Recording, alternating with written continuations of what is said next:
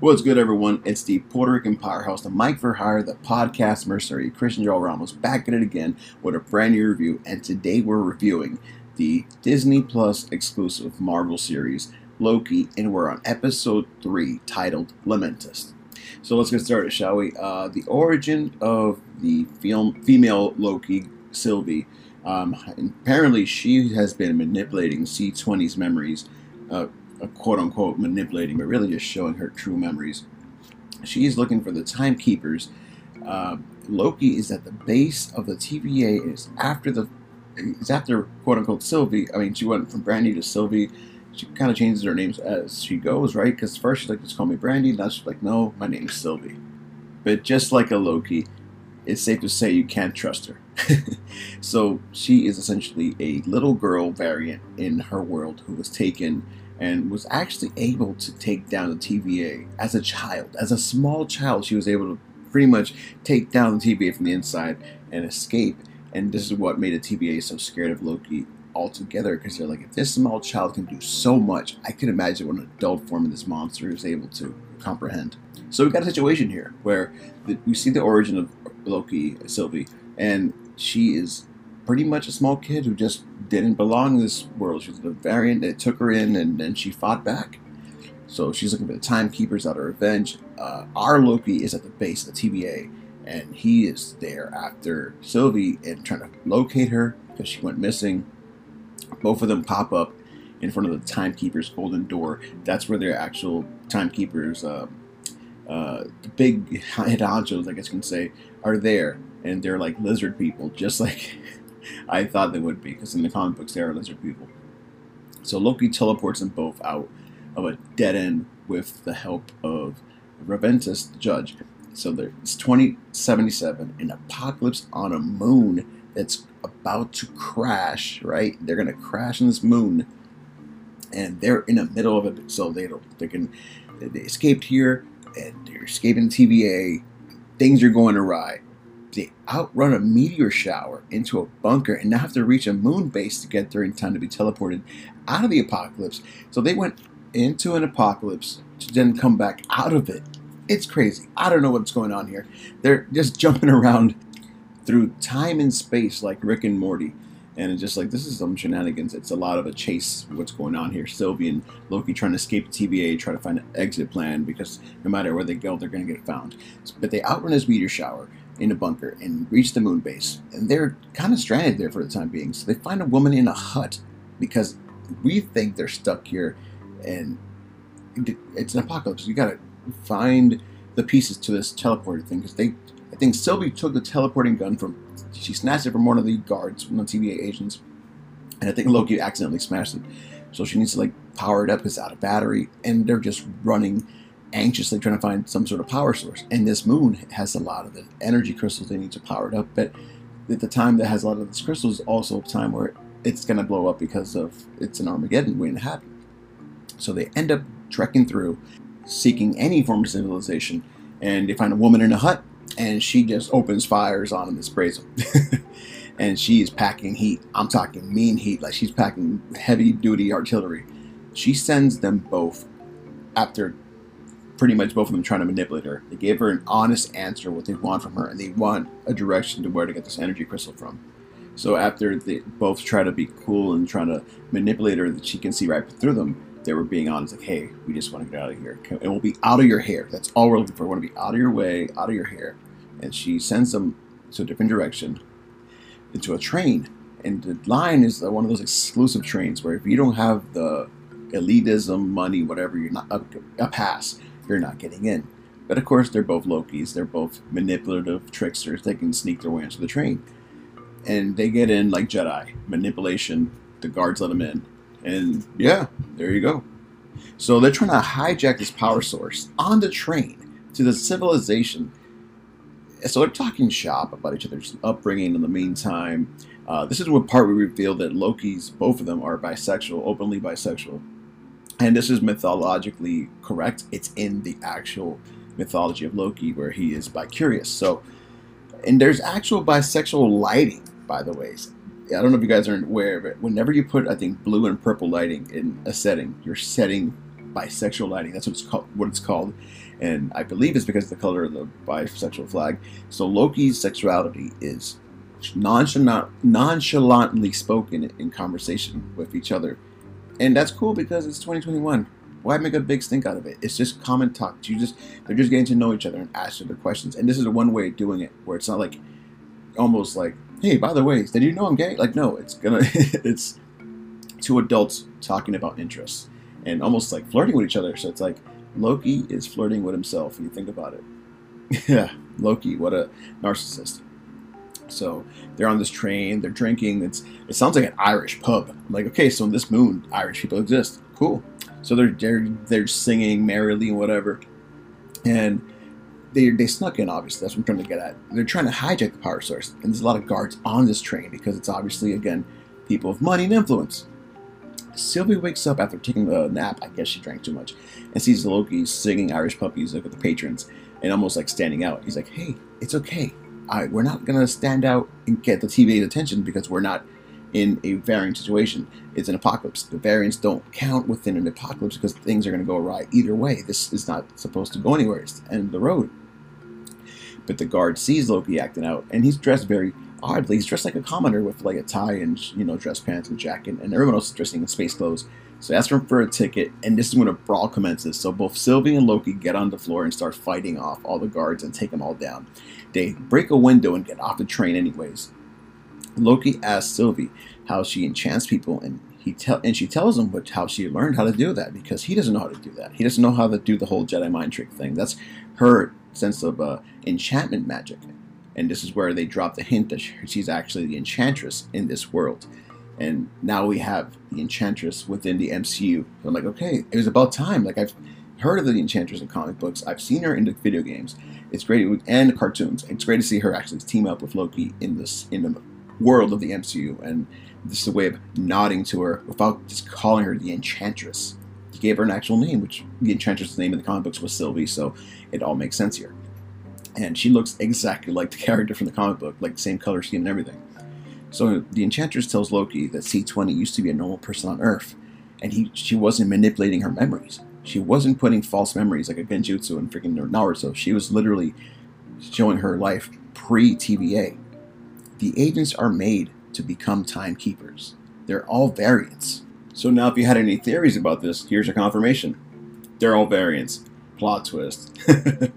So this is a major news drop, and I'm just like, whoa, okay. So now this show is getting interesting because we're going to see where it goes from here, where the timekeepers are going to know they all have actual lives and they're being held slave labor to be for, for the time wizards or time lords, whatever the hell they're called, the uh, timekeepers.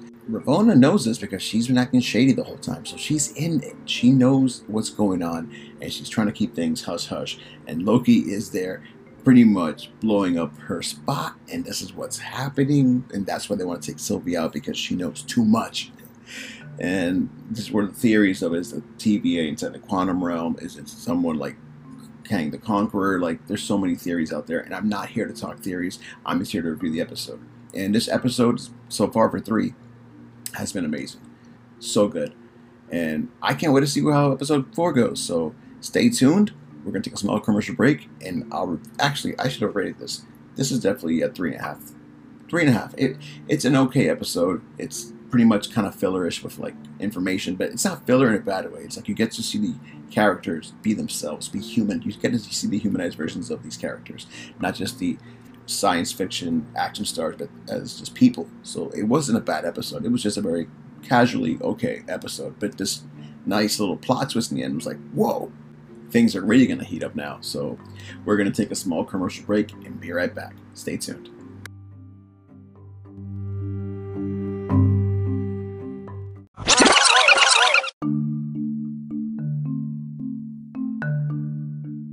And welcome back from the small commercial break. We're here to continue reviewing the Disney Plus Marvel series Loki, and we're now in episode 4 called The Nexus Event. So here's the skinny uh, they were stuck on the planet. I don't know how I let this information out. Uh, they were trying to escape on the spaceship, and the spaceship blew up in front of them as they were trying to escape. And I let that whole part out. And this is where it's like, great, we're stuck in an apocalypse. What do we do? So we start off here, not even at that point. It just starts in Asgard, where a small girl was a variant. You see this play out. She outsmarted the judge back when she was a soldier. So Ravonna was a soldier at TVA, and, and this is what happened. Sylvie escaped her grasp, and that's why she's holding this grudge against Sylvie. So we have more thorough information on what's going on. And she's having a chat with the timekeepers because she's the one who, at the time, was there. And Mobius asked the judge, How bad is it? Meaning, how bad is this variant? And the variant is in danger the livelihoods of all the TVA agents. So Ravonna took her to see the timekeepers, right? She escaped in front of them. How embarrassing. And somehow she ended up being judged down the road. And then Mobius really wants to hammer in, like, hey, I can take care of this case. And she, she refuses to let her because she was manipulated, so she knows anybody is capable of being manipulated. So Mobius asks a judge for help. The variant is in danger to all the agents. Back in the moon base, though, you have Sylvie and Loki are at wits' end, like they're just like giving up. Sylvie's saying her final words since she believes she's stuck on this Armageddon, and then she believes she's destined to lose because just like they told Loki before, you're destined to make other people's winners. You're just here as pretty much their uh, to their lives, and you make everyone better and become better because that's your destiny.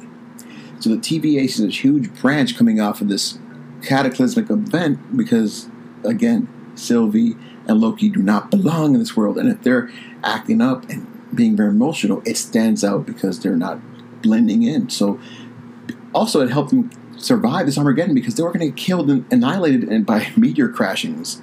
So the judges finding them is great because they can take them, but but now they're again back in TVA custody. So there you go. And so the Lokis are taken, and Loki's sent to Lady Sif. She's he's actually sent to a memory cell an interrogation room where he has to relive the same memory in a loop. And in this loop, it's when Sif got her hair cut by Loki, jokingly. And she, she kicks him in the balls, and it's literally a continuous emotion of events. It's the exact same event. He's reliving it. It's almost like limbo. And Mobius wants to know about the other variant through Ravonna. She's still not budging the judge doesn't want him talking to Brandy because she outsmarted her. So it's a whole thing about that. He's really she's really holding this against Mobius, who is a very good agent and he wants to go out there and solve it. But that's not the reason why. It's because Mobius is such a good agent, he's going to figure out everything, and that's what she doesn't want him to do. That's why she kept him so close to him and made him like it was her bestie. So he's looking for Loki question him on TVA's lying to you because he said, as Loki was arrested, the TVA is lying to you, your life is a lie. He, so he takes him out of the interrogation room and um, personally interrogates him, talks to him about the variants and all that stuff, and all the kidnapped from their people from their actual lives, and explaining how this all works. And then we get B-15 goes, one of the guards, goes into Sylvie's cell and takes her to a private place, location to talk. So they're not interrogating Sophie in a, ca- in, in a room or in some sort of weird uh, cage. They're, she takes her to some sort of a place so they can talk in private because she believes Sylvie's story. So Ravonna is trying to protect Mobius, especially after C20's mind wipe from Sylvie. But B15 really doesn't trust Ravonna. She's like, there's some shit not making sense here. She seems insec- insincere, though she's like hiding some the real her and that's why she won't let her interrogate her. Sylvie tells B15 that the timekeepers took their lives from all of them away, and they're all variants. So C20 reveals she was a variant in an interrogation, and was there, and Mobius saw this on her phone because when he went to her quarters to have their evening cocktails, he only had one this time. He switched her phones with his phone and saw it all there. So the, the evidence is in, in, in the pudding, as they say. And now Mobius knows the whole damn truth. Ravonna is keeping everyone as she's like maybe Ravonna's life is in danger if she doesn't let the if she tells everybody what's going on or who her boss is. We don't know yet, and this is where Mobius was executed in front of Loki, and he's like, no, and because he started a friendship essentially at this point with with Mobius, and he wanted to help him, and that's the thing that's like this guy sacrificed his life to help Loki in a way but it also help everyone in this whole world because they're all captured and living these false lives. They're told that that's how they existed, that the Time Lords created them, when in reality, they've lived in their own worlds the whole time. And then we get Sylvie and Loki finally meet the timekeepers. These giant, over the size, oversized machines. We find out they're actually robots. They're puppets. The real timekeepers probably somewhere behind the curtain like Oz. So as Loki is about to confess his feelings for Sylvie, Ravonna, who was fighting Sylvie, who was taken down but not killed, takes him out. And he disintegrates with that wand. But this is a fun twist. Yes, Loki died again. It is what it is, but he comes back to life because in the end credit we see that Loki isn't dead, but he actually wakes up in some other world where and there's a bunch of Lokis there. So I don't think the variants are actually killed when they're zapped with the wands, the batons, whatever you want to call them. They're just probably sent to some sort of like planet that houses them like a prison. It's not so much a death, but it's this is my theory because the next episode's coming out very soon, and I want to see where this show's going to go from here. So we see a bunch of different Lokis. We see an alligator Loki that's probably from Spider Ham's world. We see the old school classic Loki that looks pretty corny because he's wearing the yellow and green getup. You see a kid Loki. You see a a black Loki. Like there's so many different Lokis here. And I'm like, okay, so what is going on in this show? It's like so many things that are, doesn't make sense. And I'm like, the more you, deeper you get into it, the more interesting it's getting. And I had to give this episode five star review because the big plot twist was the timekeepers are just puppets. They're not the real timekeepers. And now there's theories that again, Kang the Conqueror is behind this. There's another theory that another Loki's behind the whole thing, and he's housing all the Lokis on this planet because he wants to be the only Loki and outsmarted everyone. You can put all theories out there. I have none of my own. I'm just watching the show because Marvel has a great sense of giving you this like red herring. Like you think you know where the story's going, but you don't really know where it's going. So it's great to see that they always keep you on your toes and speculating because it keeps the show intrigued. And the fact that the episodes drop weekly instead of all in one binge, it gives it a lot more time to breathe and people to just really come up with theories. Because if you were to binge this all at once, you would just follow the story lazily and not be creative to think of your own things. So it's nice to think of theories, but don't think your theories are going to happen. It's just one of those things as a fan, you're just like, okay, I think this happened because this happened in comic books. No, you don't know what's going on. All you know is what they're going to show you, and you're going to enjoy it. Now, the fun to me is trying to see if you're right, or even if you came close to anything that's actually going to happen the following week. So that's always a fun part of me, the show. I never take the things too seriously. I'm just here to review episodes. Again, this was a five star episode. I love the setup and where it's heading, and I can't wait for the next one. So, enough of me ranting. This has been CJR Media Reviews reviewing Disney Plus and Marvel's Loki episodes three and four. I am the Puerto Rican kaiju, the Mike for Hire, the podcast mercenary, the Puerto Rican powerhouse himself, Cristian Joel Ramos. Signing off until next time. Thank y'all for tuning in. I appreciate your help, your patronage, whatever you want to call it. You guys have been great. And I'm going to consistently try to drop videos. It's been a hard time in my family because we're going through a health issue with a relative. So bear with me. I took a small hiatus, didn't make a big stink about it, but I'm back and I'm trying to be back in full effect and I'll be continuing these consistently as much as I can, and as much as these shows drop. Because let's be honest, there's too many streaming apps and too many damn shows. So I'm going to do my best to pick the best of the best. Thank y'all for tuning in. Until next time, take care. Signing off. Stay safe, and as always, see you next time.